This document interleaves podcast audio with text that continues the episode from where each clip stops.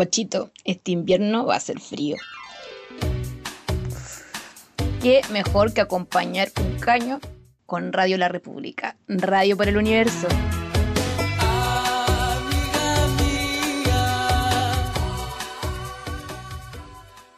Esencial Silvia.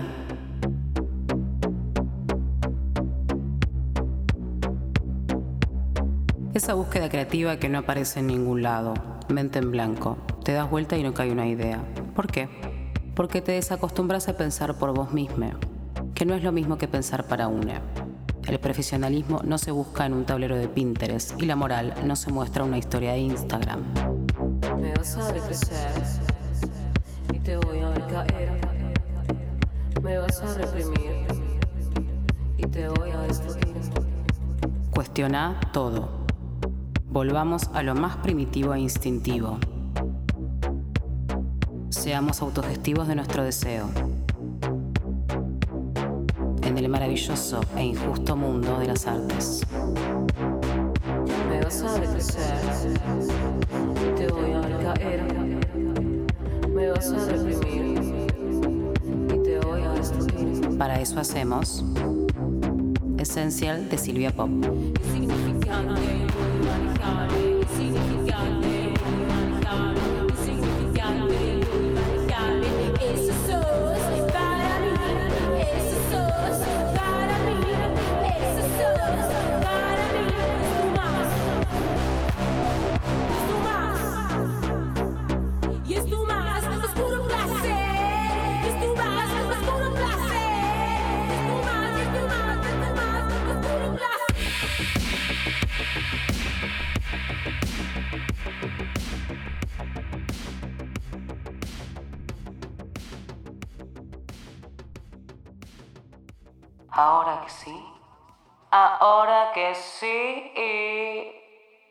Aquella voz femenina que te hace sentir que no tocas el piso con los pies.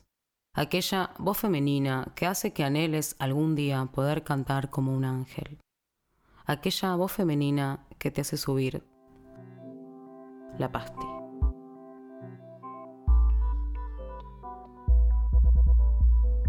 Muchas, pero muchas veces es la voz robada e invisibilizada en la industria mainstream de la música. Por eso que aplicaremos la justicia divina de las mostras para que se acuerden y conozcan artistas femeninas con increíble potencial que lamentablemente no tuvieron la notoriedad que su talento ameritaba. Como nuestros gustos no son descartables, presta, atención.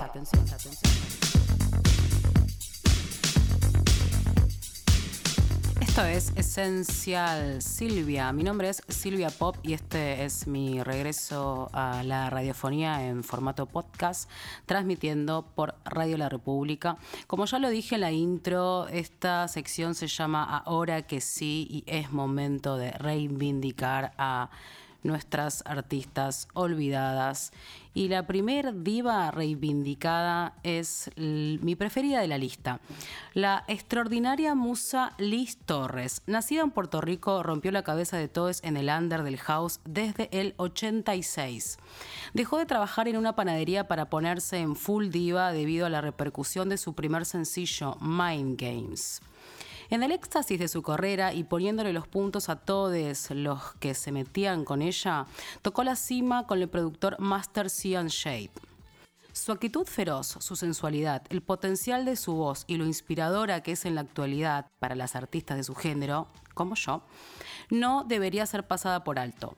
No podemos encontrar compilados de ella, ni entrevistas, ni muchos videos donde se la pueda escuchar en vivo una verdadera injusticia, ya que ella supo sonar en la hora pico de las fiestas en la cumbre de la escena del Chicago House. Nos hacemos el favor y escuchamos Liz Torres.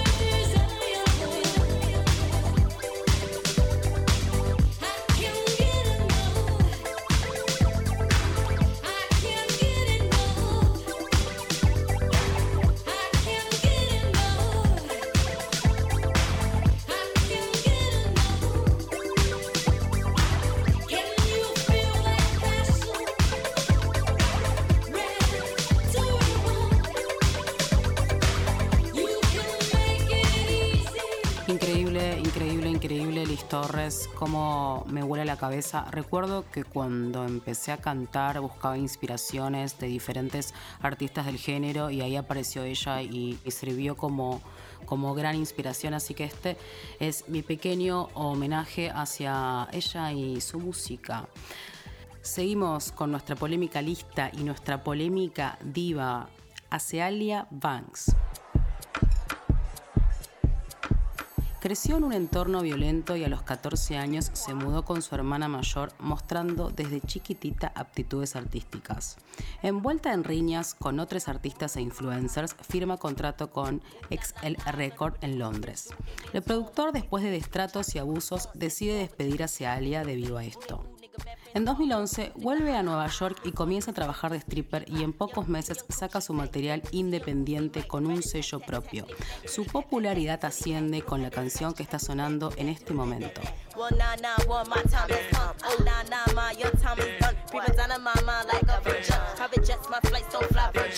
Pero debido a su carácter punky y la hostilidad de una escena careta, no le dan el reconocimiento necesario, ya que las regalías de sus más exitosas canciones son de su discográfica. Y la pregunta es, ¿hasta cuándo?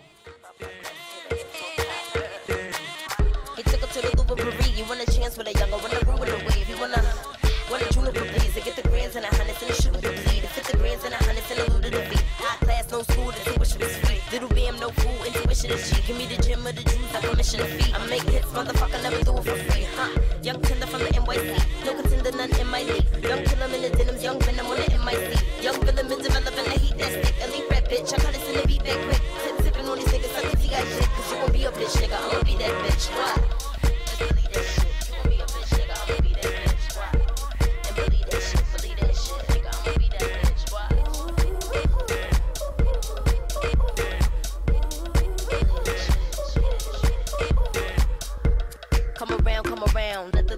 run it down, run it down. With sipping belly, sipping champagne on the owls. 19 up a naughty, baby, pass it on your dial. Sex, kitten, honeys, no cougars in the house. I'ma hush the rumors and the doubt. Came in the game with a beat and a bounce. Never for the fame, my feet on the ground. Cloud number nine, headed to the stars. Maybe I ride with my mic and my bra. Maybe I recite in the raw. The appetite for life and the hunger for the more. The island of Manhattan, I was born in New York. City never slumbers. I would always dream and never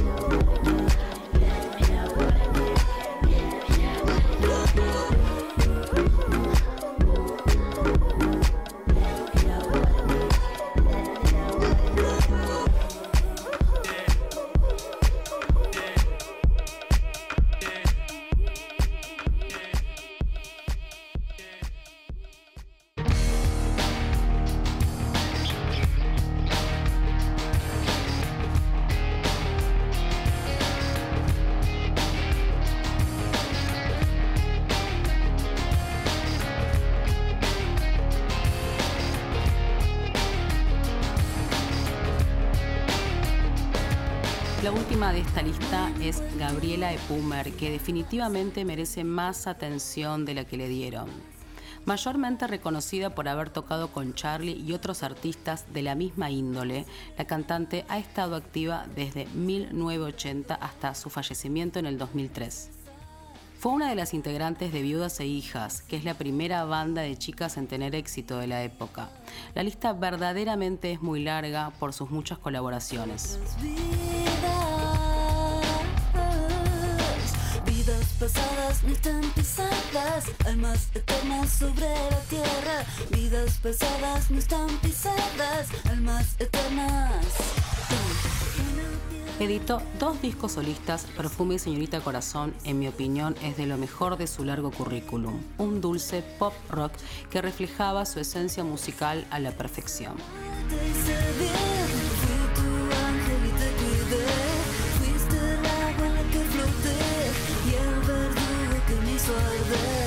Poca valoración de los íconos femeninos del país en la música, como es de costumbre idolatrando la figura masculina de el rockstar y en la actualidad no sé si es con el rock porque ya está un poco pasadito de moda, pero sí con otros géneros. Así que este es un lugar para hacer justicia por aquellas artistas femeninas invisibilizadas, como es una también. Así que fue un placer armar esta lista. Espero que hayan conocido más de estas increíbles mujeres y divas de la música. Mi nombre es Silvia y el tuyo, ¿cuál es?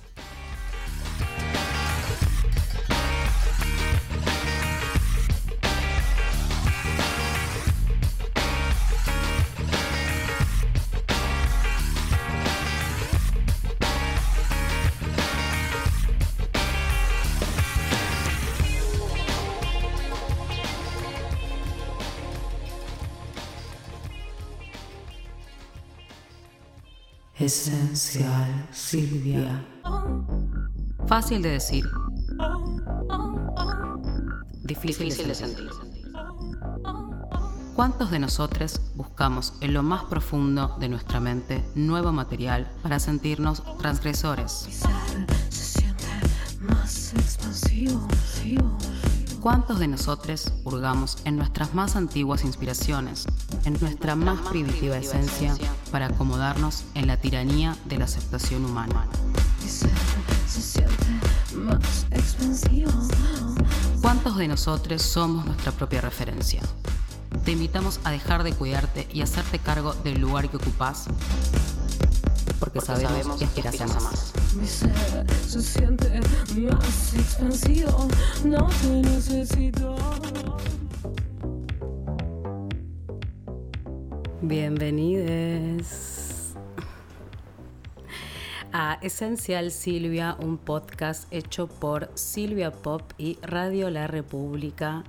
Estamos como en una especie de debut, por mi parte hablo, porque hace muchísimo tiempo ya que no realizo ninguna entrevista y en la jornada de hoy tengo el honor de recibir a un divo de los medios de comunicación, una persona que nos hace el favor de ocupar espacios que gente como él no ocupa muy seguido. Bienvenido, Franco Torcha. ¿Cómo andas, Silvia? Qué lindo poder degustar tu esencia. Mm, nos ponemos íntimos.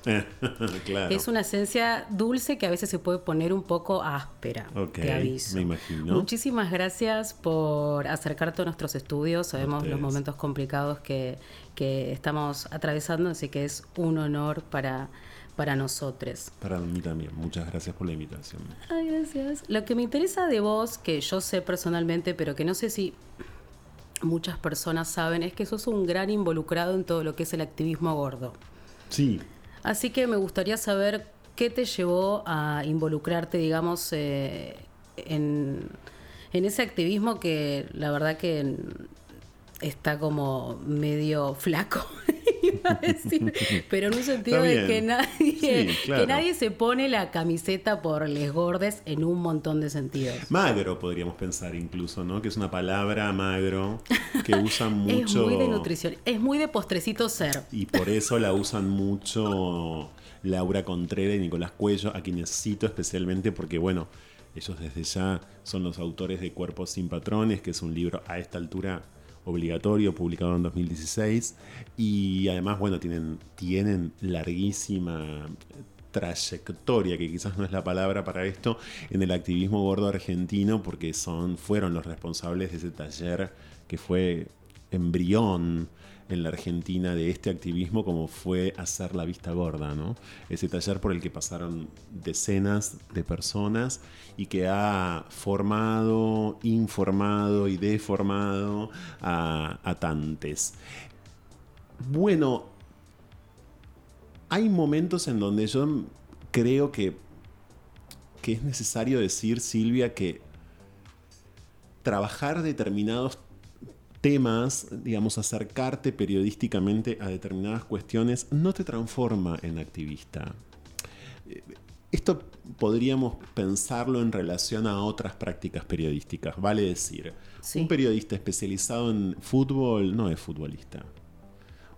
una periodista especializada en economía no es economista. Puede tener formación en economía, Pero de allí a decirle economista, digo esto porque fíjate cuáles son efectivamente las trampas del sistema escrito con S y escrito con C, que nos lleva a, creer que como que, no sé, los colegas que hacemos y yo, que hacemos diversidad sexual y también diversidad corporal, por eso estoy diciéndote esto antes de llegar al activismo gordo, somos también activistas. Bueno, no sé, ¿por qué? Es muy pesado ser activista. No sé si todos tienen ganas de ser activistas. Es pesado y es una trampa del sistema también. Me parece que de verdad es, es un tipo de encajonamiento eh, que es concomitante a otros, ¿no? Digo, grosso modo, que las personas trans tengan que vivir todavía hoy hablando de su ser trans y nada más que de su ser trans. Es medio una cárcel, digamos. Claro, exacto, exactamente, a eso me refiero.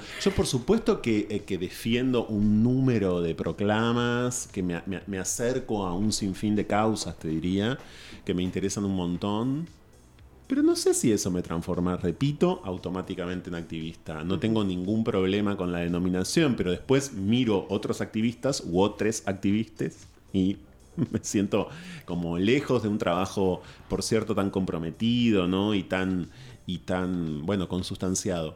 Y a veces pasa todo lo contrario, que se llama activistas a gente que en realidad no hace nada.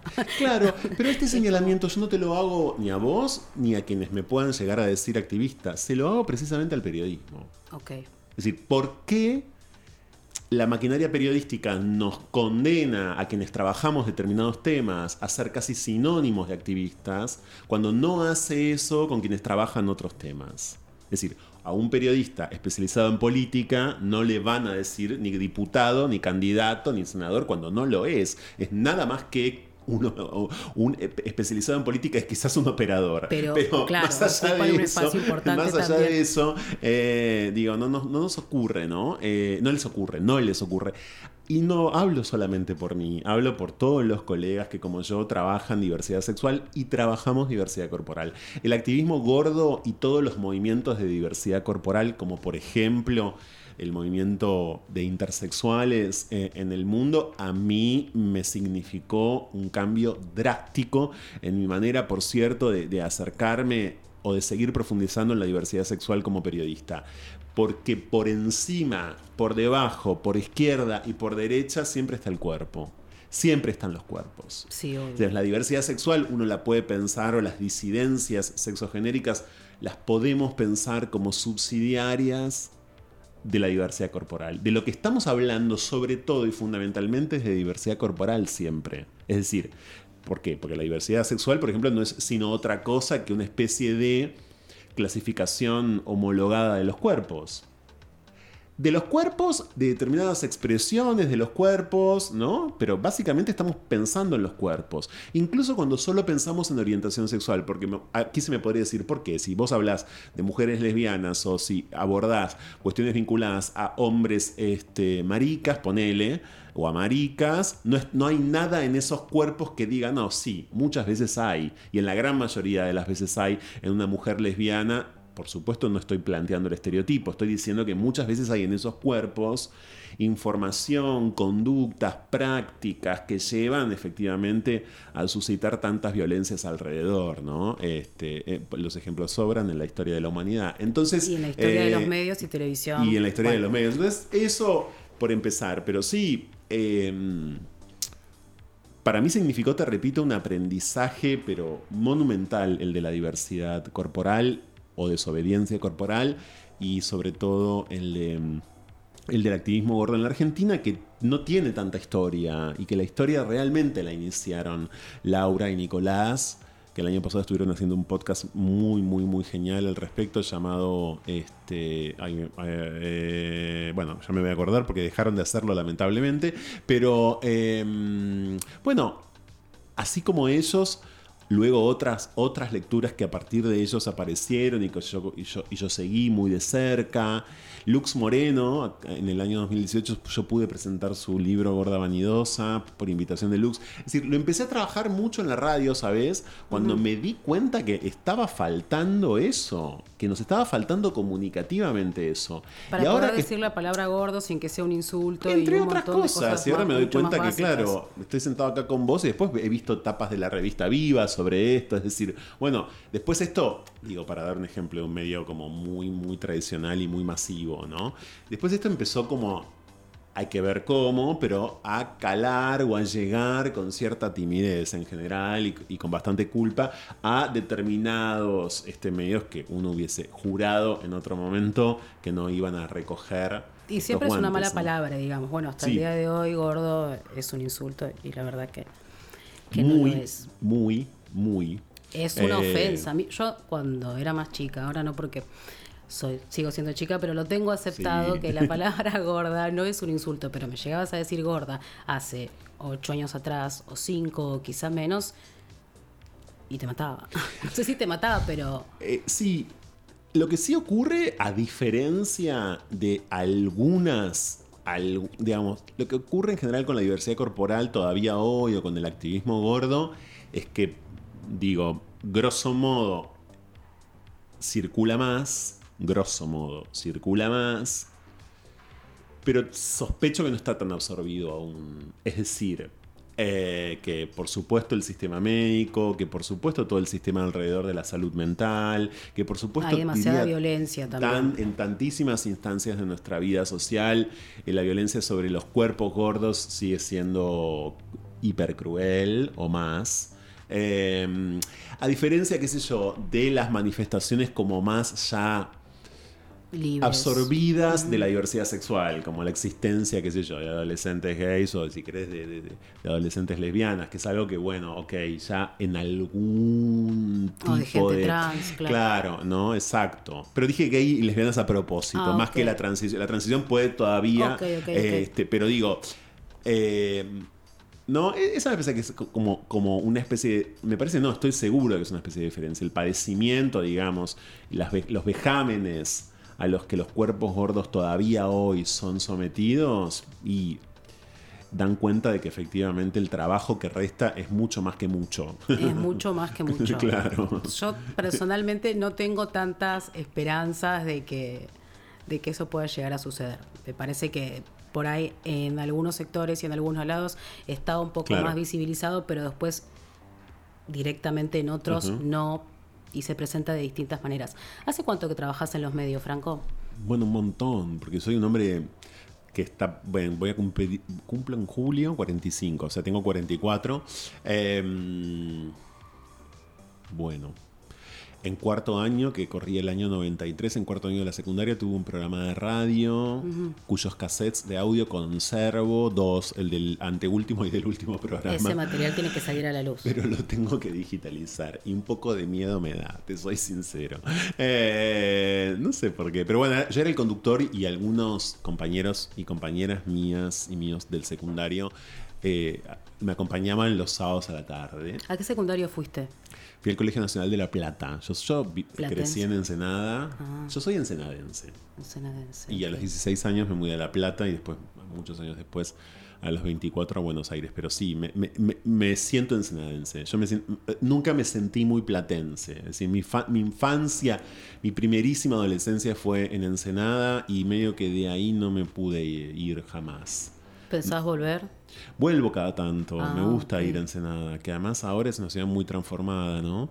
Pero, mm, digo, a diferencia de, aquellos años, pero... Mm, no, no, no, no, no sé si podría vivir ya. Eh, Ensenada incluye Punta Lara. Y hace un tiempo yo entrevisté a Sandra Sandrini, que es una actriz, ah, que es la hija de Luis Sandrini, quizás muchos no sepan quién fue, pero fue un figurón del cine argentino, un actor súper, súper renombrado, súper famoso. Y, eh, y, Sandra Sandrini además es hija de Malvina Pastorino, que también era una actriz muy, muy, muy primera actriz del cine nacional. O sea, ella es hija de dos grandes actores del cine nacional. Y Sandra Sandrini de grande se quiso ir a vivir a Punta Lara porque descubrió que en la cercanía con el río de la Plata, y, esto es antes de la pandemia, ¿eh? Eh, y demás, se sentía especialmente muy bien. Bueno, y me, me quedé pensando después de mi diálogo con ella si yo volvería. En principio te digo que no, pero mm, me reconozco de allí. La Plata, sí, bueno, nada, después La Plata, en La Plata viví un montón y Y no, no me siento tan, tan, tan platense, la verdad. Eh, bueno, ahí, ahí fui. Ese, y mi primer programa de radio fue ahí. Y después hice radio mucho tiempo con, un, con el papá de un amigo mío, que muchos años después falleció. Eh, y es como el Jorge Cajan, y es Jorge quien primero de algún modo me da como cierta ¿Y siempre oportunidad. supiste que te ibas a dedicar a la radio? No, porque de hecho además no estudié periodismo, yo estudié letras. No, no, no, no. Y tenés esa voz de un don del Tengo cielo. esta voz, no sé Como por a mí, qué. me pasó igual ¿Qué que a mí. No sé de dónde Son salió. dones, la Claro, verdad. no Hay sé, gente que no nace... Bueno, somos gente Igual no sé que yo leía, leía mucho en voz alta cuando era chico. Leía solo, me acuerdo que aprendí a leer. ¿Estabas consciente de la herramienta que, que poseías o, o no? Estaba consciente de mi soledad y de mi desesperación, entonces Ahí me va. ponía a leer en voz alta un montón y leía, leía en voz alta y aprendí a leer bastante rápido, ¿viste? De- de- ya era, por supuesto, introvertido en ese momento y bastante nerd de algún modo. Eh, y entonces, bueno, me puse a leer.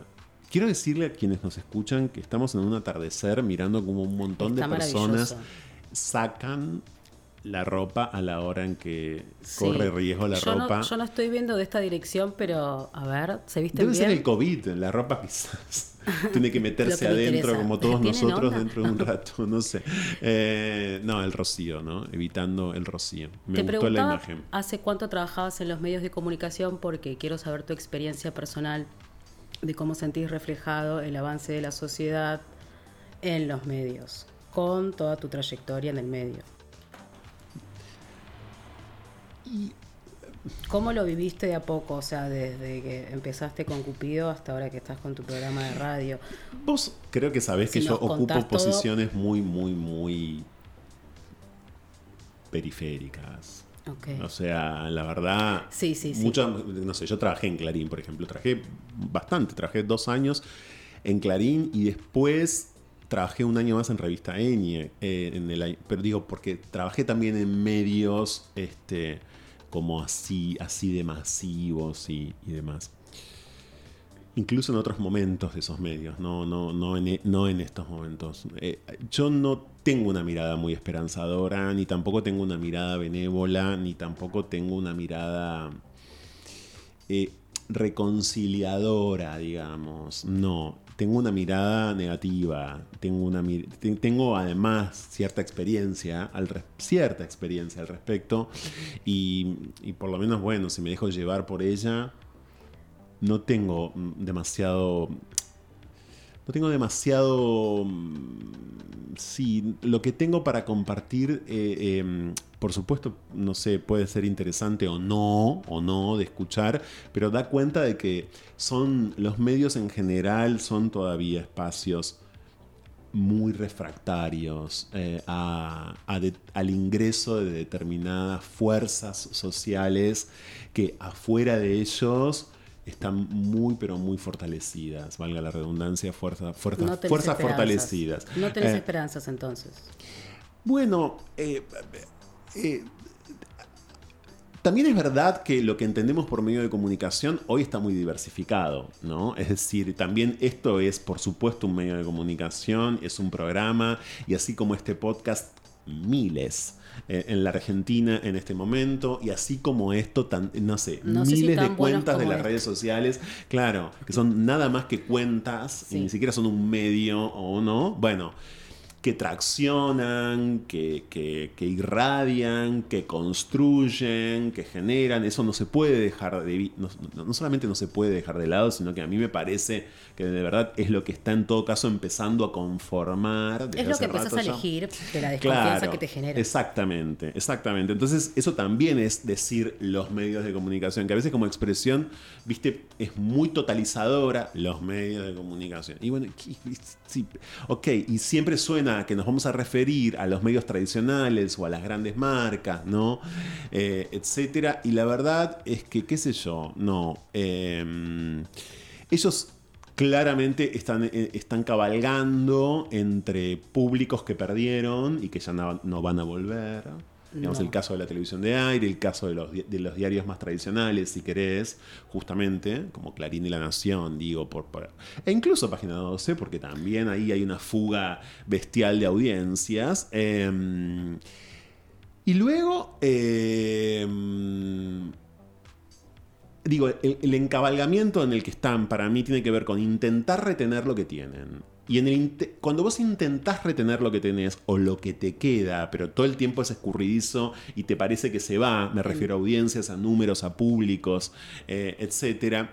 Bueno, natura- naturalmente, entre comillas, tendés a desplegar determinadas tácticas que impliquen retener esas audiencias, es decir, que las puedas conservar. Y ahí lo que empieza a ocurrir es una especie como de, primero y principal, empobrecimiento temático total, porque vos vas a empezar a suministrar solo aquello que sabés que rinde. Pero tampoco se esfuerza por ganar otro público. No hay ningún tipo de esfuerzo por ganar otra audiencia porque se entiende que esa es una batalla perdida. Eh, y creo que en algún punto es una batalla perdida. La verdad que es una batalla perdida. Es decir, yo no, no, no vería por qué hoy personas que nunca tuvieron contacto con, no sé, con la nación querrían tener contacto con la nación. Sería raro. Bueno, decir, bueno, por eso digo. esto- o qué sé yo, o con Telefe querrían tener contacto con Telefe. Digo, para dar otro ejemplo de, de televisión de aire, suponte, ¿no? O bueno, con algún canal de cable poderoso también. Es decir, hay algo de todo esa. Es, lo que pasa es que todavía nosotros habitamos el pliegue, Silvia. Estamos todavía viviendo en un momento de la historia que es como intermedio. Por eso hablaba de encabalgarse, que está como entre una cosa y la otra. Esto se va a resolver, se va a saldar, digamos, va a haber una especie de. de Pero no sabemos cuándo. no, no sabemos cuándo, Porque no. también cuando mencionamos a los medios más informales, Sí. es como que Sí. Se toma como eso, como un medio informal, si bien hay, si bien comunican e informan a un montón de personas por redes sociales y demás. Sí. Así que vamos a escuchar una canción Dale. y seguimos en Esencial Silvia. Mi nombre es Silvia Pop.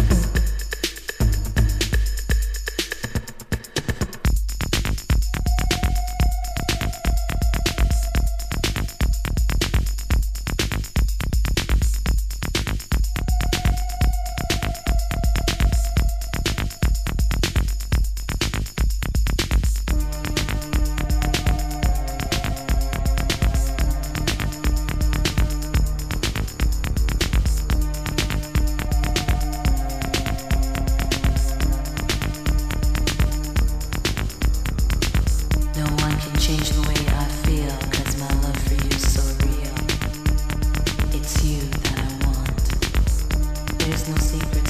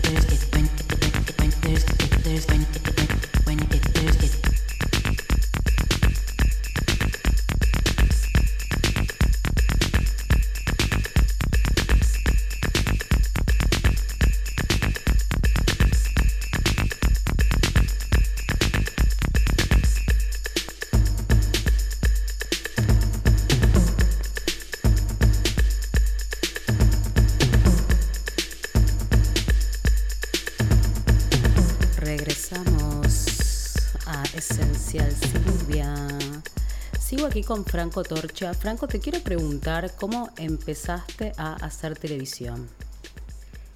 En La Plata, en... Ay, yo creo que debe haber sido, bueno, si no fue el... no- siempre me confundo con el año, pero vamos a, a hacer de cuenta que fue en el 97, 98. Eh, fui notero de un programa que hacían unos amigos, que era como un CQC que ya existía, ¿no? Pero de la cultura. Entonces cubríamos los eventos cool. culturales de la ciudad como con ese formato. Yo era uno de los noteros. Y ahí estuve como un año. En, en la televisión por cable de La Plata, ¿no? Y en ese mismo canal, el canal, el, digamos, el canal de cable de La Plata, que sigue existiendo, cambió muchas veces de nombre, etc. después hice un programa que al día de hoy siento que es un gran programa. No aquel exactamente, pero podría muy bien existir hoy, que se llamaba El Banquete. Yo ahí sí lo conduje y ahí hacía entrevistas. ¿Por qué se llamaba El Banquete? No por el, gran ciclo que fue el banquete telemático de Federico Clem en Canal A, que muchos seguramente recordarán. Se llamaba El Banquete por lo siguiente, porque era en restaurantes. Y era un programa que fusionaba cocina y entrevistas. Entonces, toda una sección del programa era cada uno de los platos que el chef del restaurante en cuestión iba preparando, cómo los acercaban luego a la mesa y nosotros, a lo largo de lo que duraba la comida, primer plato, plato principal y postre, el, el entrevistado o entrevistada y yo charlábamos. Eh, ese programa también duró un año y ese programa, ahí sí soy más preciso, fue en el año 2000 ya, porque yo en el 2001 me vine a vivir a Buenos Aires, entonces ya no lo pude seguir haciendo Eh, y mm, lo tengo... Realmente me parecía que era un muy buen programa y ahí empecé a ser entrevistador, digamos, que es como lo que... ¿Lo volverías a hacer? Sí, ¿sabes que sí? Porque es un programa que se adecuaría. Y después de muchos años hicimos un piloto para hacerlo en algún lugar acá en Buenos Aires y no pudo ser. Y bueno, ya, ya después, además, bueno, los productores en La Plata, etcétera. No, no, no, no lo intent- La verdad que es un programa que hoy podría existir perfectamente. claro. Eh, Y yo ahí entrevisté, entrevistaba como en general a personas más o menos notables de La Plata, ¿viste? Como si te dijera que... E incluso cuando quizás algunos actores o actrices o músicos o artistas de otros puntos iban a tocar a La Plata o se presentaban en el teatro allá y no sé qué, tratábamos de combinar para grabar con ellos. Entonces, este, pasaron muchas personas ahí por esas cenas o almuerzos, digamos.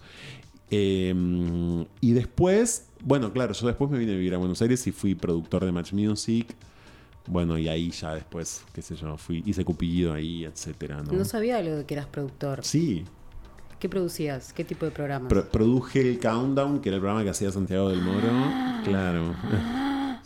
Ay, mirá, Pero, pero poco tiempo, porque al toque, eh, al toque surgió Cupido, del que yo básicamente era su productor ejecutivo durante el- la preproducción. Pero después quisieron, por un chiste entre amigos, que yo hiciera la voz también, y bueno, finalmente el chiste quedó.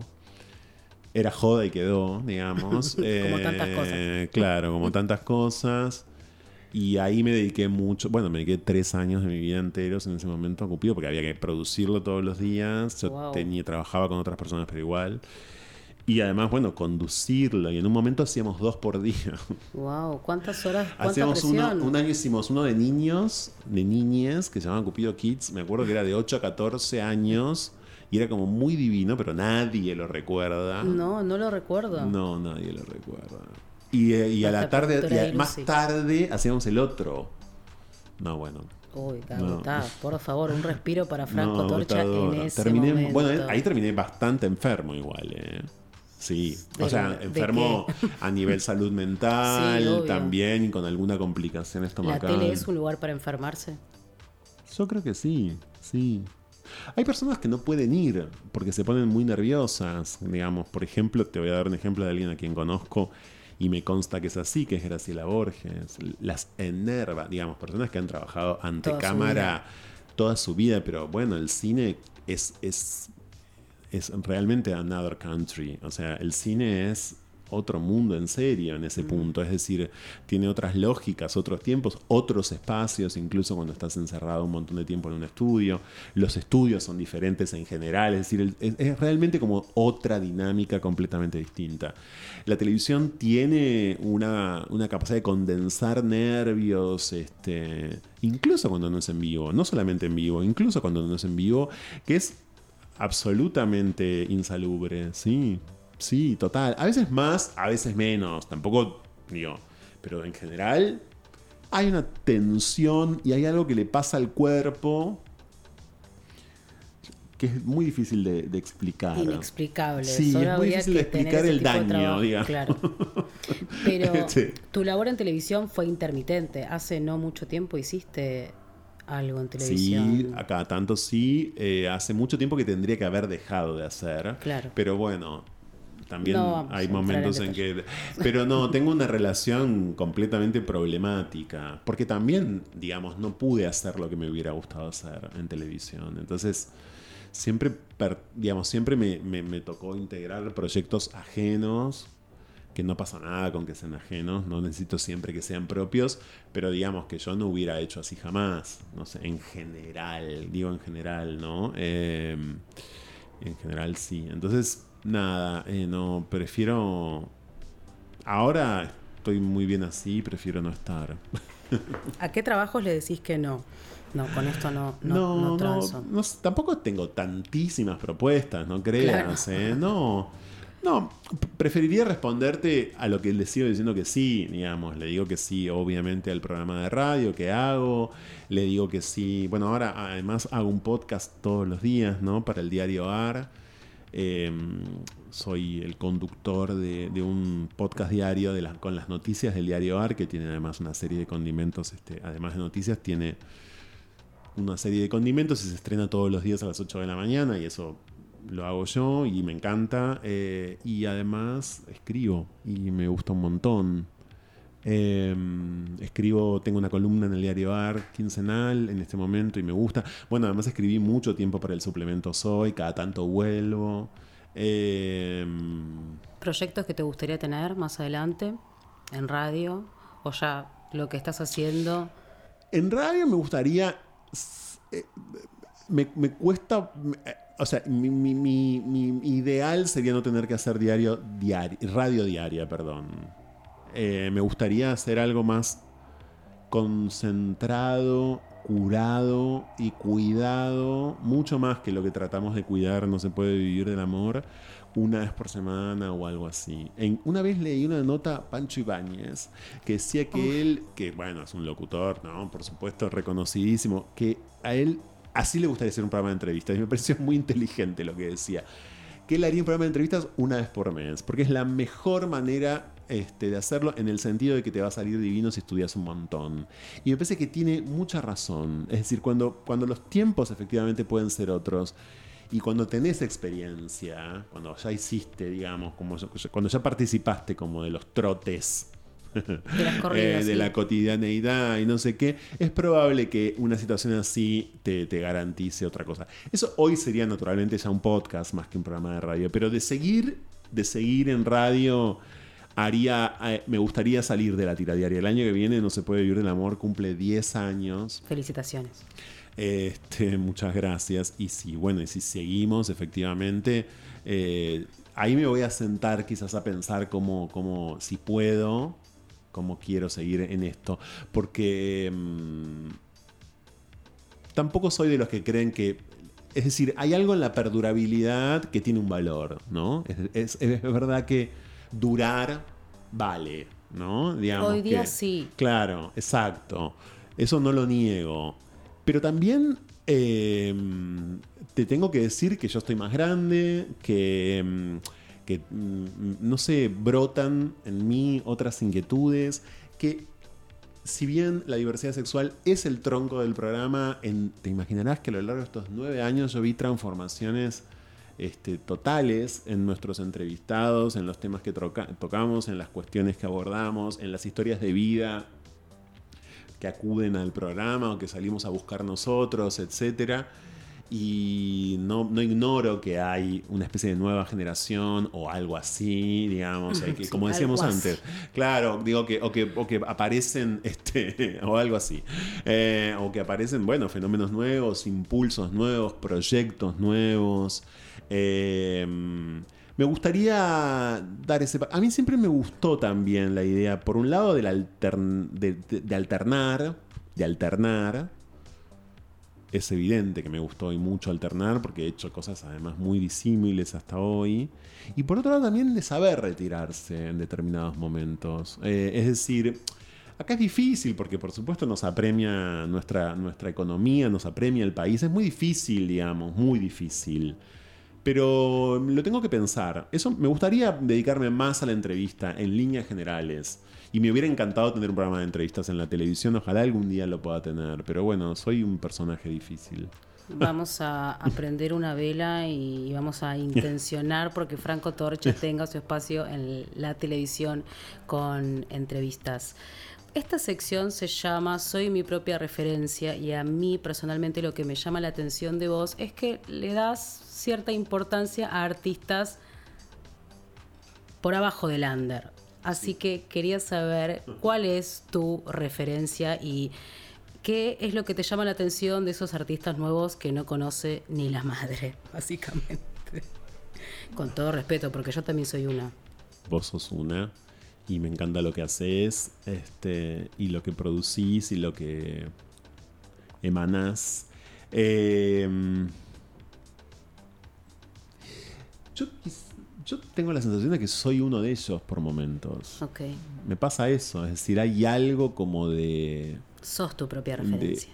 sí, porque hay algo, por supuesto, con distancias oceánicas entre, entre, entre muchos, podríamos dar ejemplos, una distancia oceánica entre vos y yo, en muchos sentidos, y entre otros artistas que se me ocurren mientras te respondo también, pero... mm, Ayer leía algo que me parece que es pertinente para responder esto. Leía, ah, yo estoy trabajando con Alejandro Tantanian, que es un dramaturgo muy conocido, que va a montar una ópera en junio para el Colón y con el que tengo el placer de poder, por elección de él, este, bien, pues lo estoy ayudando con algunas cosas vinculadas al texto. Eh, y leía algo, que por ahora no puedo decir de quién es, pero se van a enterar muy pronto, que era una categoría que me interesó mucho, que se llama, que- que- que es la categoría, mejor dicho, de colocación territorial. ¿Y por qué digo esto? Porque es el territorio en el que me coloco. Es decir, entre todos ellos, esos artistas que vos decís no los conocen ni la, ni la madre. Es una forma de decir Sí, igual, ¿eh? no, por supuesto, Eso sé, igual no estamos- hace. No, voy a aclarar porque después Sí. me tiran- No, que eso no desmerece el No, trabajo de nadie porque no, sabemos. Sabemos que no son masivos. Sabemos Y que no sabemos- son para nada masivos, Y obvio. sabemos cuáles son los gustos de la masividad también. Claro, que decís, Ay, yo no exactamente. quiero estar acá porque. la Exactamente, verdad, aquello que, aquello, mamita". bueno, esa, esa especie de insurgencia que también es insubordinada, eh, que, que, mm, que por supuesto no deja de ser aún, cuando no parece una práctica artística de pataleo, también de cierto combate, ¿no? Y, y por eso retomo esto de colocación territorial, porque yo me coloco allí, me siento muy, qué sé yo, no sé, muy cerca de un artista como Marcelo Esteve Corena, que es un performer. Ay, sí, eh, es, es no sé. muy bueno. Claro, por ejemplo. Lo da todo. Eh, exactamente. Digo, por, por citar a alguien que es deslumbrante, ¿no? Digo, que tiene como una, una- que tiene un trabajo artístico que a mí me parece magnífico Así total. Bueno, me parece, o de Alberto Bassi, digo, por, por citar otro, eh, que tantas veces estuvo en el programa y, y cuya, y cuya obra suena mucho en el programa también y demás que es La Plata, por cierto. Bueno, a mí esas personas eh, me permiten reencontrarme conmigo mismo, por eso sí, claro, soy mi propia No referencia. Yo me siento más ellos. En los lugares Es decir, que ocupás. Claro, me siento... Pasa que, bueno, el periodismo te, te somete a otro discurso, te hace tener que tener como otras formas, incluso cuando no querés, digamos. El periodismo está, en general, bastante amputado para ser realmente como contraformalista o, o, bueno, o contradiscursivo, porque siempre tenés que volver a una especie de hilo, siempre tenés como que armar medio con cierta lógica y con cierta coherencia lo que estás diciendo, y eso no te permite como no te permite hacer lo que, lo que hacen estos artistas, porque viste, hacer un programa tiene más, más allá de todo tiene como siempre finalmente un envase este, eh, que respetar o, o, o algo así. Eh, Y hoy día que decir no te conoce ni la madre es como casi una especie de halago para. yo para creo que sí, no tengo ninguna duda, no tengo ninguna duda de lo que, lo que a mí... Algo bien estará haciendo. Sí, muchísimo, claro, y, exactamente. Y además, bueno, cuando veo tantísimas cosas que me interesan un montón, eh, lo, que me, lo que me pasa, te cuento, es que me, es como si empezara a rezar en voz baja yo, para que traten en lo posible, no, no por supuesto de no ganar dinero o poder vivir de eso, que desde ya siempre es el plan, ¿no? Siempre es el objetivo. Es el ideal. Sino que traten de, de negociar lo mínimo posible con, como con determinados órdenes, es decir, que sigan en el desorden, Eh, que sigan en ese desorden, es decir, que no, que no abandonen la aventura. Se me dirá, bueno, pero ¿qué estás diciendo? La historia del arte. Bueno, sí, está bien, sí, ok. Pero, eh, y aun cuando podés ser asimilado por, por determinados circuitos más em, conservadores, eh, mínimo conservadores, eh, podés igual seguir justamente aún allí adentro siendo bien, recalci- bien recalcitrante, digamos, ¿no? Eh, o bueno, o bastante molesto, o bastante molesto. Y eso me, me interesa un montón y me siento, me siento una de ellas, por momentos, por momentos no. Muchas gracias, Franco. A que siga el y a desorden. vos, Silvia. Te, res- te respeto mucho tu trabajo. Yo Muchas también gracias el tuyo, claro que sí. por venir y este será el primero de varios encuentros. Ojalá, cómo no. Muchas gracias. Esto es Esencial gracias. Silvia. Gracias Radio La República y Luranquel.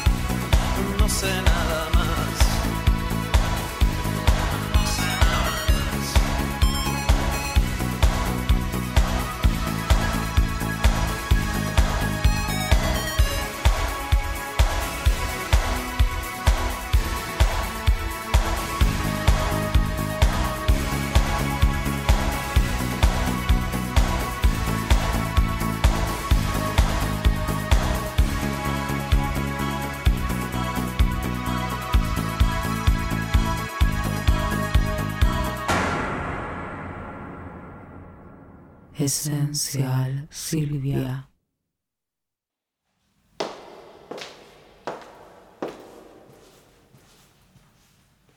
Esto es algo que nos pasa a todos. Es una situación completamente transversal en nuestra cultura. Pasa tanto en el Estado, en el mercado, como en el sector independiente. En la ciudad de Buenos Aires, durante los últimos 14 años, les que la habitamos, fuimos viendo el paulatino pero constante apagón de escenarios y cierres de espacios dedicados a la cultura. Una de las capitales culturales del planeta fue cambiando salas y teatros por peatonales y veredas nuevas, becas e intercambios culturales por subsidios miserables que ganan siempre las mismas, imprentas y talleres por cuentas de Instagram y aplicaciones que no funcionan. La romantización del bohemio que no tiene sueldo fijo, la precariedad da estilo como da miseria.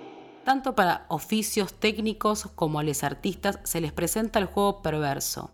O trabajás en una productora de renombre y te haces un CV, o no trabajás con un sueldo digno en ningún lado. Es vital entender que en la cultura se trabaja y que el trabajo dignifica a todos por igual. En la medida que nosotros, los trabajadores, no entendamos que brindamos un servicio y que el arte es la herramienta y no un título de nobleza, estamos atrasando y nos condenamos a trabajar por siempre del frilo terciarizado que no tiene ni vacaciones, ni aguinaldo, ni obra social. O sea, a privarnos de los derechos más básicos de un trabajador a no saber cuál es la nómina básica de mi trabajo o profesión. O sea, no saber cuánto tengo que cobrar y lo peor de todo, que me dé vergüenza preguntarlo. Cambien el discurso, mostrar nuevas líneas de pensamiento para refinar nuestros gustos. Replanteate todo, lo que no decís, lo que aceptás, el juicio que ejerces hacia todo y de qué manera de este lado podemos hacer algo.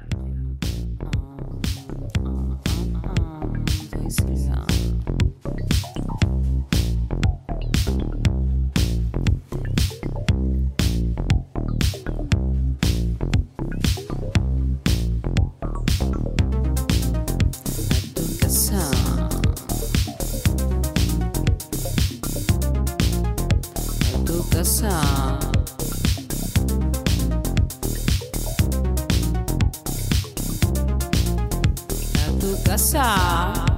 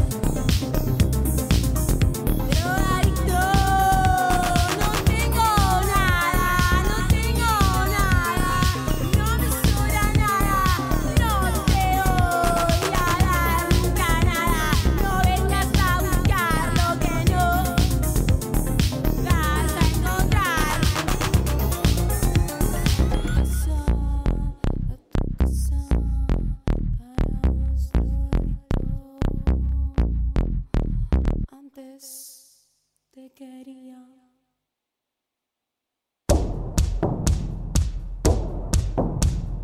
Estás escuchando Radio La República.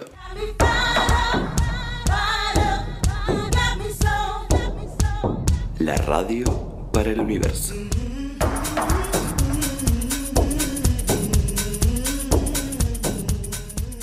Esencial Silvia.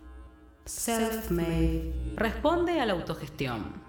Muchos dirán, claro, como yo. Self-made. No es la urgencia de satisfacer nuestra necesidad de atención con contenido que nosotros mismos producimos. Self-made. El self-made abarca la independencia de nuestro pensamiento y de nuestro deseo, haciéndonos dueñas de ambos. ¿Qué es lo que queremos realmente? ¿Cuál es nuestro principal deseo, nuestro principal motivo? ¿Hacemos todo nosotros mismos? Lo dudo. Self-made. Soy tu dueña. Los intereses mundanos, el mirar hacia afuera, hacia otros, midiendo qué es lo que realmente nos pueden aportar, es lo contrario a la realización por mérito propio. Self-made. Libertad de actuar, de hacer y deshacer.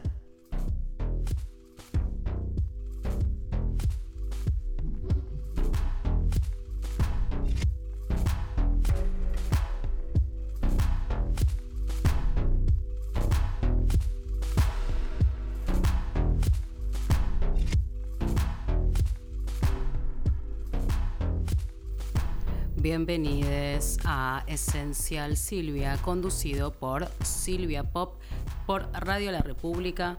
Tengo el honor de estar con la diva más influyente, creo yo, del 2020 y por qué no del 2021. Verla es una especie de necesidad y repetir sus icónicas frases aún más. ¿Podrán entrevistar a Daniela Mego? Bienvenida.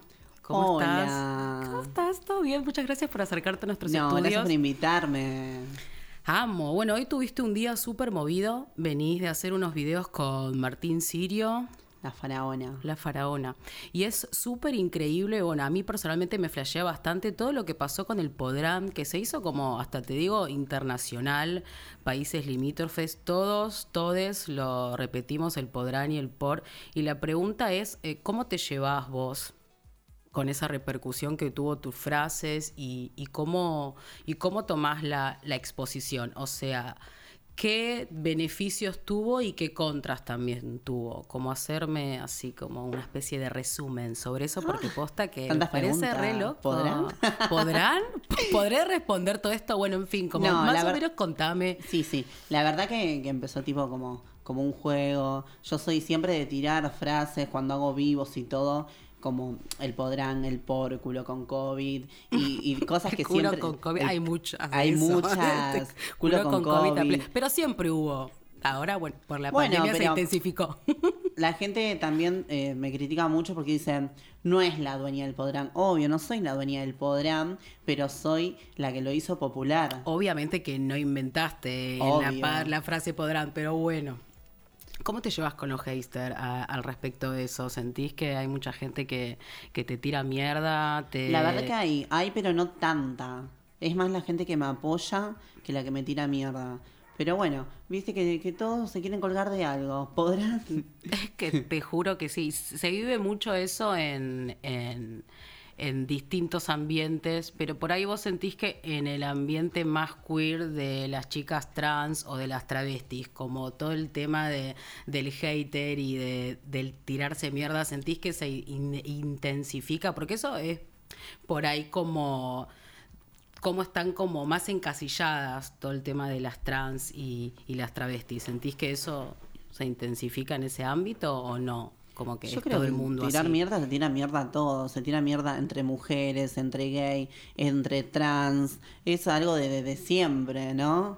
Y, y cuando ven que una por ahí la está pegando o, o se hace conocida por, por una frase o una palabra, lo que sea, eh, siento ahí como que, que es más envidia que otra cosa. Yo creo que, que la envidia existe y la gente es muy mala también. Cuando ven que estás bien o algo, a raíz del podrán me pasó de todo. Imagínate, vino lo que es el teatro, la gente mala, me conocieron muchos famosos, eh, fui tendencia en Twitter por mi cumpleaños. Sí, y un montón de famosos están repitiendo tu frase podrán y eso es Podrán. Espósito dijo, podrán las pelos crocantes. Muy- Fue como muy fuerte el podrán las pelos crocantes de Lali Espósito. Pero bueno, ahí fue cuando dije, no, Vos, pero vos empezaste eh, en Instagram. ¿Cómo surgió, o sea, esa exposición, el tener tantos seguidores? ¿Cuándo fue que explotó o cuando, cómo arranqué yo en todo esto?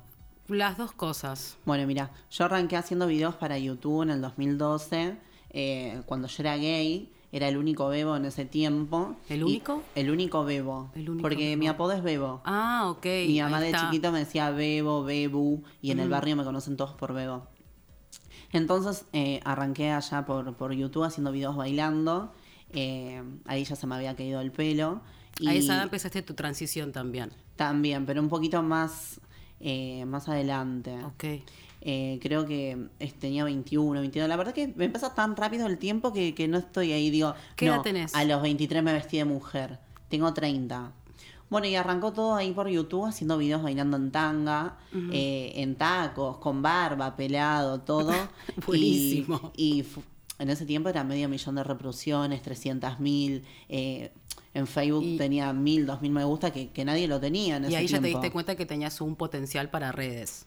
No, no, no me di cuenta de eso. Me, lo di, me di cuenta ahora más de, más de grande con todo esto que explotó con el Podrán y todo eso. La verdad que yo siempre jugué con eso, no, no- nunca dije, ay, soy la amigo, eh, tengo un potencial y pum, ¿entendés? Me exploto. Fue como todo muy espontáneo. Siempre me lo dicen a los lugares que voy. Y bueno, después me pasé a Instagram, eh, peleas, videos haciendo cosas, mi día a día. Mostré mucho la calle.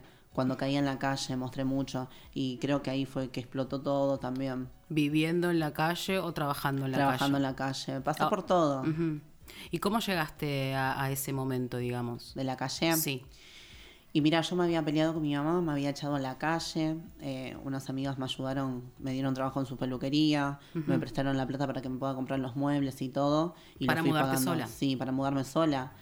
Y, y nada, después con el tiempo me fui peleando con una de las dueñas, eh, pasé a cobrar la mitad del sueldo y yo ya estaba acostumbrada a llevar un ritmo de vida. Imagínate el alquiler, la luz, la comida de todos Es los días. mucha presión, digamos, Es para cualquier también. tipo de persona, pero imagínate para una chica que está transicionando. Y No, que y la la- echaron. Bueno, es la realidad de Sí, de muchas compañeras. Sí, obvio. Sí, igual eh, la realidad es que, que, que, nada, me ayudaron mucho y bueno, después em- yo estaba acostumbrada a tener cierta plata, todo, y al reducirme el sueldo, todo no me alcanzaba. Y un día dije, ¿por qué no? Hablé con las chicas, fui, le digo, chicas, puedo acá, no sé qué, y empecé en la calle así, pero no iba siempre igual. Iba a ponerle, no sé, lunes y viernes, ¿Y te sentías cómoda? ¿Te gustaba? ¿Te sentías mal? ¿Cómo sentís que, que la llevabas? No, mira, las primeras veces que fui eh, era gente muy mayor, eh, gente muy sucia, eh, Claro. pas- pasaba cualquiera y, y, porque no, y porque tenía la plata pensaba que te podía llevar. Y yo era más de decir, no, eh, vine a ver a las chicas, no estoy trabajando. Y nada, no atendía a esa gente, eh, por más que tenga necesidad. Y después, bueno, como que fui accediendo a atender gente mayor y todo en la calle. Pero igual estuve tres meses nada más. Ah, muy poco tiempo. Sí, porque después eh, empecé a trabajar por páginas en mi departamento. Ah. Y fue otra gente, otra plata. Claro. Vos tenías un control, se filtraba más o menos qué tipo de clientes vos querías atender y no. Sí, directamente le, le decía que no si no era de mi agrado. Siempre estuve con gente que, que, que me agradaba o, o que me llamaba la atención. Nunca estuve con gente. ¿Viste? Porque la mayoría de los hombres y todos los que buscan así pagar, eh, hay gente, no es por mala, pero hay Decilo, gente muy fea. Claro. ¿Entendés? ¿Nunca Gente- te pasó de tener un cliente que vos digas está bueno, me gusta? Sí, obvio. Ah. Obvio. Yo atiendo muchos pibes. Pibes de 21 años, 27, 28, 30. ¿Seguís trabajando actualmente? O... Empecé a trabajar ahora después que me recuperé del COVID, porque la verdad que necesito terminar mi casa. eh, yo pago la luz, la comida de mi casa, por sí, más son que tenga mi muchos hermano. gastos. ¿Y OnlyFans no probaste? Me hizo OnlyFans hace ocho meses, pero como me cambió un poquito la cara, eh, otra peluca y todo, no me toman la foto del documento. Viste que tenés que Ah, sostener sí, y no sí, me lo sí, toman. sí, sí. Pero igual yo creo que eso después me va a jugar en contra el OnlyFans. Porque si yo estoy yendo por otro camino ahora, ¿entendés? De hacer teatro y hacer muchas cosas más, creo que después eso te juega un poco en ¿Sentís contra. que querés desligarte un poco de tu perfil de trabajadora sexual y pasar un poco más a un nivel artístico? Contame cómo llegaste a hacer tu obra de teatro, que hace poco la hiciste, no sé en qué lugar, creo que fue por Palermo. Sí, si en Palermo. En el boliche Clam, ¿puede ser? Ok, dice sí. Clam? Y mira, me habló un muchacho un día a- a- al Instagram, me dijo que tenía una propuesta para mí, eh, que cuando estaba por Capital, que esto que lo otro. Bueno, eh, yo andaba por Capital, eh, me citó Manu, todo, y me, dijo, ¿vos te das cuenta? Me dice, el potencial que tenés, la llegada, lo, lo, lo que transmitís, me dice. No, puedo creer que nadie te está asesorando, que esto, que el otro. Y bueno, y ahí empezamos a hacerlo del teatro y todo eso. Y bueno, pero tuve mi primer show, eh, que no me permitieron más de 50 personas. Bueno, pero bastante. Bastante, algunas faltaron por el tema del COVID y protocolo y todo esto. Pero bueno, hoy día es bastante. ¿Y querés seguir con los shows? Bueno, en el momento sí, que pero se ahora pueda. no se puede. Igual el- estuve nerviosa. Sí. Salí así, arranqué y después digo, ¿qué sigue? Se me hizo una nube, no veía ni, ni la ayudita que tenía pegada ahí en la pared, nada. Y bueno, no, hay que esperar. Y ¿Qué hay que esperar. ¿Planes de futuro? Creo que estuviste haciendo música o me equivoco. Sí, ¿Hiciste el- algún tema? Saqué el tema del Podram con Marianito en la canal y DJ Cracks. Y, y nada, Podram. ¿Podrán? Me encanta. Está Por- bueno, me encanta, me encanta. La verdad que la rompiste, Mego, con tus frases. Bueno, y, con toda ahora tu llegada estamos, también. como no se puede lo del teatro y eso, estamos por lanzar eh, mis frases, todo eso. ¿En formato libro? A ver, contame un poco más de eso, me no, interesa. vamos a hacer tipo como delantales, remeras. Merch. El merch del amigo es muy y necesario. abajo la mego. El merch del amigo es muy necesario. ¿En este momento te encontrás sola o estás en pareja? No, sola, no. ¿Cómo es tu relación con los hombres? O sea, ¿los usás como para trabajar? ¿Sentís que son un objeto? Los uso ¿Sos para de- todo. Ah, está bien. Si hay uno que me gusta mucho, le digo, bueno, vení, pum, bueno, chao, andate. Mm, esa, esa es la actitud. ¿Podrán?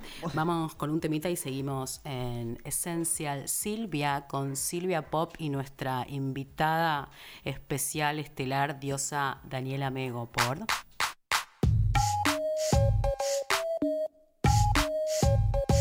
This is the point when I need everybody to get to the dance floor. Just like that, y'all. That y'all. That y'all. That y'all. That or that. Or like that, y'all. That y'all. That y'all. That y'all. That y'all. That y'all. Like That or that. Or like that, y'all. That y'all. I came to have a party, open off the Bacardi, feeling so hot tamale. Boy, I know you're watching me, so what's it gonna be? Yeah. Purple taking me higher, I'm lifted and I like it. Boy, you got me inspired. Baby, come and get it if you're really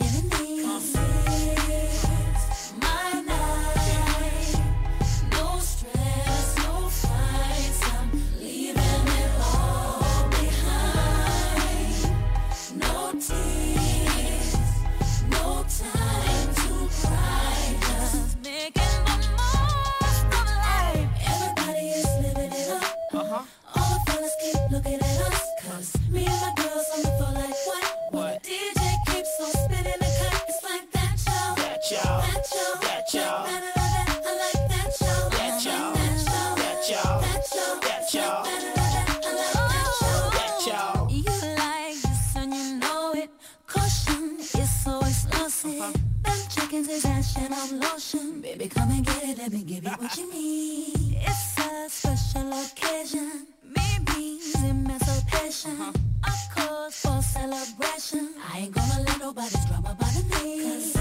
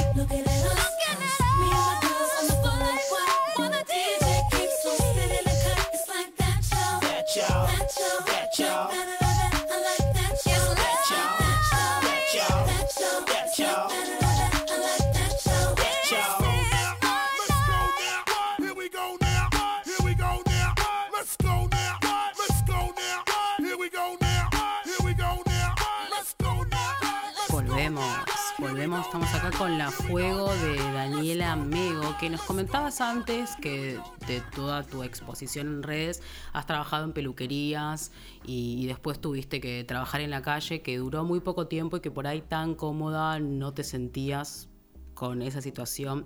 Y lo que quiero saber es cómo ves a tus compañeras eh, trabajar en el día a día de algo que no sea la calle.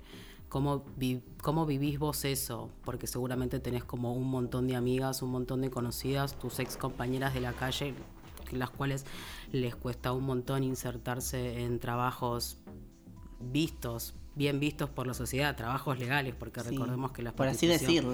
por así porque tendría que ser un trabajo directamente. Es eso. No, porque siempre hay que estar aclarando que es trans, que esto, que el otro. No, basta. Es trabajo y todos necesitan trabajar. La verdad que tengo demasiadas con amigas, conocidas. Tengo las chicas, todavía me sigo hablando con las chicas que trabajan en la calle que no pueden salir de ahí porque no tienen un trabajo, como vos decías, eh, ¿cómo me dijiste recién? Tildada por. no sé, de las putas que pueden trabajar en la calle, amor. Bueno, que no pueden trabajar en peluquerías y eso. Claro, que no pueden tener un trabajo en una Digno, oficina. por así decirlo. Claro, y que después también, como a nivel emprendedoras, también cuesta un montón eh, iniciarse, porque para eso necesitas, obviamente, algo, un pilar como para poder comenzar ante ese nuevo camino. Suponte, si una traba se quiere poner a, no sé, hacer cerámica y, y vender los jarrones mismo para conseguir un contrato a un departamento. Ay, mal, sí. Cuesta un montón. Bueno, vos tenés casa propia. Sí, eh, a donde era la casa de mi mamá me hizo un departamentito adelante. Pero bueno, volvemos a lo que estaba hablando Sí, del trabajo, obvio, me voy a olvidar. Por Eh, favor. Por que no se favor. vaya la idea. Sí, que no se me vaya la idea. estamos bien, estamos bien. No importa si se va, se fue. ¿Qué va a hacer? Pasa. No, que tengo muchas compañeras que, que no pueden salir de la calle, porque como no tienen otra entrada económica y hace más de 15 años que están paradas en una calle. Es un montón. Están paradas ahí en una esquina. Y, pero ¿sabes cuál es el problema? La adicción.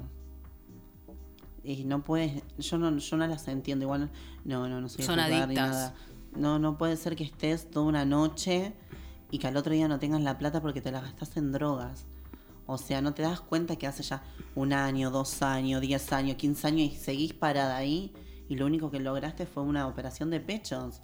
No, no, no, yo creo que necesitan ayuda. Yo les hablé mucho a las chicas cuando yo trabajaba en la calle y yo les dije, yo más de acá tres, cuatro meses no voy a estar. Y estuve tres meses nada más. Cumpliste con tu palabra. Claro, pero yo no, no entiendo a esas chicas. ¿Y cómo ves o cómo sentís que se las podría ayudar a esas chicas para sacarlas de la calle y sacarlas de la droga? Igual obviamente se drogan porque también están en la calle.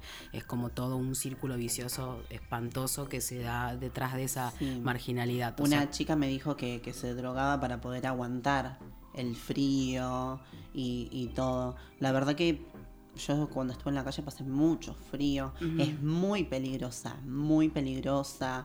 Tengo compañeras que la han doblado en el piso con, con varillas de, de esta desconstrucción. eh, o que la han llevado y no la han querido pagar y la recagaron a palo. eh, otra que la violaron. sí. ¿Muertes has visto al- alguna de tus compañeras? No, muertes no, pero mucha violencia, demasiada. Es más, el otro día fui a ver a una y estaba llegando y me, me- me paró un auto. eh, yo estaba yendo al cajero y de paso le iba a ver a, a las chicas esta. Y me paró un auto así y yo dije, ay, bueno, no sé. No, yo no tenía un peso. Digo, me llevo 500 pesos a mi casa, dije, Sí. ¿viste? Porque nada, necesitaba. Y frena uno, se baja así y me dice, dame el teléfono. Le digo, no tengo teléfono. Y me puse revólver en la pierna. O sea, está muy peligrosa la calle. Y ahora con esto en la cuarentena más, se está viendo mucho más robo, más gente ¿En qué juntando basura, todo. Yo vivo en Virrey del Pino, la localidad de Virrey del Pino, eso- barrio Oro Verde. ¿Vos sentís que en tu barrio con la cuarentena se intensificó todo El el, robo el tema de la inseguridad? Sí, demasiado, demasiado. Antes no se veían tanto los carros, todo, ahora está lleno, la gente revolviendo la basura. Estamos pasando un momento horrible y las chicas siguen paradas ahí, nunca hicieron cuarentenas. Desde que arrancó la cuarentena, nunca hicieron cuarentena y siguen ahí. Cada de frío, la inseguridad, todo. La verdad que yo no sé tanto quilombo que hicieron con el cupo laboral, trans, porque no veo una compañera que tenga un trabajo ni un recibo de sueldo. ¿Y Mucho humo al pedo. Sí, mucho humo al pedo, pero bueno, así es la vida, mucho humo al pedo. Recién eh, detrás de los micrófonos estábamos comentando lo del lenguaje inclusivo, que vos no estabas tan de acuerdo porque te parecía una pelotudez. Sí, una, capaz que suena fuerte que llega una pelotudez para otra persona es importante. Vamos a decir como, para que no suene tan mal, como que a mí no me gusta, eh, yo creo que atrasa. eh, ¿Por qué crees que atrasa? No, porque hablas tipo tonto, no, te juro que no me gusta para nada, lo he dicho varias veces. Imagínate, no sabemos hablar castellano, bien. Somos todo villero, la matanza. Imagínate que llega, hola todes, que esto, los niñes, y te van a mirar así. Ya nos miran mal a nosotros las trans por ser trans, que se nos note un poco la barba, que esto, que lo otro. Imagínate hablar así, no. A, a mí no me gusta. No me ¿Sentís gusta. mucho la, la- la discriminación en, en la calle? No hablo de barrios, ¿eh? porque te puede pasar en, En cualquier, cualquier lado. lado. Pero sentís la discriminación cuando caminas por la calle. ¿Cómo sentís que avanza la sociedad un poco desde que vos eras el bebo o el bebo? El único bebo. Era el, El bebote. cuando vos eras el único bebo, ahora que sos la fuego del amigo. Lo que pasa es que cuando sos gay yo creo que no, que no te discriminan tanto. Yo la verdad que no la pasé tan mal y no, no me discriminaron tanto cuando era gay que, que cuando fui cambiando, ¿no? Lo que pasa es que también, ¿no? Mi cambio empezó a los 22 años, a los 24 me hice trans, más o menos 25, y imagínate, los vecinos, todos te vieron toda la vida como el bebo. De última, el fin de semana, el, el puto estaba con peluca, con todo. Entonces, es, es como un poco chocante, ¿entendés? Para la gente todo. Igual no tiene derecho a que te discriminen ni nada. Por supuesto Pero no. yo iba por la calle y decía, ah, iba el puto loco. ¿Y sos de El- contestar o Obvio. Me vuelvo y lo enfrento. Soy capaz de darle una puñalada. ¿Y qué Cortemos sentís esa parte. del otro lado? No, cortalo, te digo yo, cortalo todo de fondo. No, ¿Y qué- pero ¿por qué, ¿por qué llegar a ese punto? Si no te gusta algo, es lo mismo que las redes sociales, Instagram, todo. A mí, si no me gusta algo de una persona que estoy siguiendo, la dejo de seguir y, Y no listo. miro más. Sale No. block. La gente agarra, te comenta, te manda mensajes por privado, te dicen de todo. En la calle pasa lo mismo. Es un reflejo de la sociedad y de las calles, las redes, claramente. O, o alguno que tiene el culo lleno de preguntas. También. Entonces, como no se anima, que es un puto reprimido, ataca al otro que sí se animó, ¿entendés? Tal cual. Obvio. ¿Sentís que hay muchos putos reprimidos? ¿A vos te hablan muchos putos reprimidos para Demasiados, levantarte demasiado. demasiados, ¿Y eso te calienta o te gusta Me más? calienta, Ah, les rompo el culo. Listo. Se por lo atrevido. Ahí tenés el por tanta curiosidad. Ah, ahora tenés- ahora, va- ahora Acá se va a terminar tu curiosidad, vas a ver. Obvio. y bueno, mi amor, obvio, es así. Damos por finalizada esta entrevista con esta diosa hermosa de Daniela Mego. Me encanta que te hayas podido acercar hasta este espacio. Para mí es súper importante porque replicamos, querramos o no, tus frases todo el tiempo. Se nos escapa un podrán por las pelo crocantes. Así que hay que reconocértelo ahora que estás acá cara a cara y en. Escúchame, pero la gente está muy mal ya. El otro día una chica me etiquetó. Ay, para me da risa. No, decime. Te juro, en un kilo de tomate. Y Ay. puso podrán. ¿Cuánto está el tomate? Yo no como tomate, pero te Y juro. te pasan mucho esas cosas también. No, pero digo que, que tan, tan potente es un kilo de tomate. Dije, a, a mí no me gusta el tomate, es lo único que no como. Pero digo, debe estar caro, porque para que me etiqueten un kilo de tomate y ponga podrán, Pero bueno. mirá hasta dónde llega, ¿no? Vos me contabas que mirás todas las solicitudes de mensaje, que Miro tratás todo. de estar atenta a, a todo. Sí, porque me pierdo muchos canjes. Sí. Todavía no me llegó el canje, la prestó Barba, pero bueno. Tenés- no, tenés que pedir el canje, no seas boludo de la depilación No, me están haciendo, tengo mejor todo, yo me hago todo el cuerpo. Bueno, amor, estamos bien. ¿Estamos bien o no estamos bien? Sí. Bueno, pero siempre queremos algo más, ¿viste cómo somos los putos? No, los putos solamente. Bueno, yo también soy un puto y. Sos un puto más. Sí, soy una traba. Sos una traba más. Sí, obvio, en cualquier momento empieza la transición de Silvia Pop. Esto es Esencial Silvia, estamos transmitiendo por Radio La República. Muchas gracias, Ilu Ranquel, nuestra bella productora. Emilio Sport por estar en los controles, Nicolás Dodi por hacer el registro, Daniel Amigo, mi amor, y mi nombre es Silvia El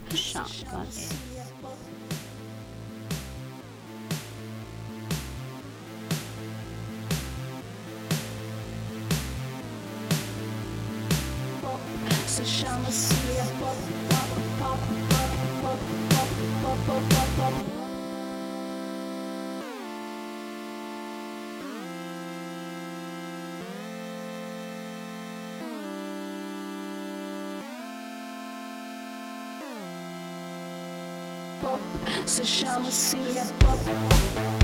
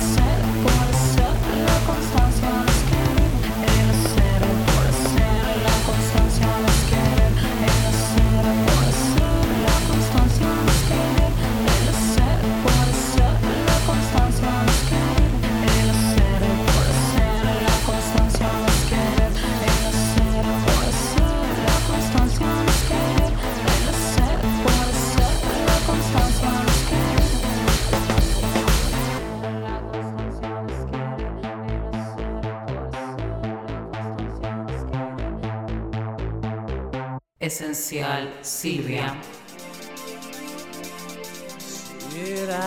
Radio est Radio Republica. La République ne reconnaît pas de frontières. D'une Ucrania à la Republica.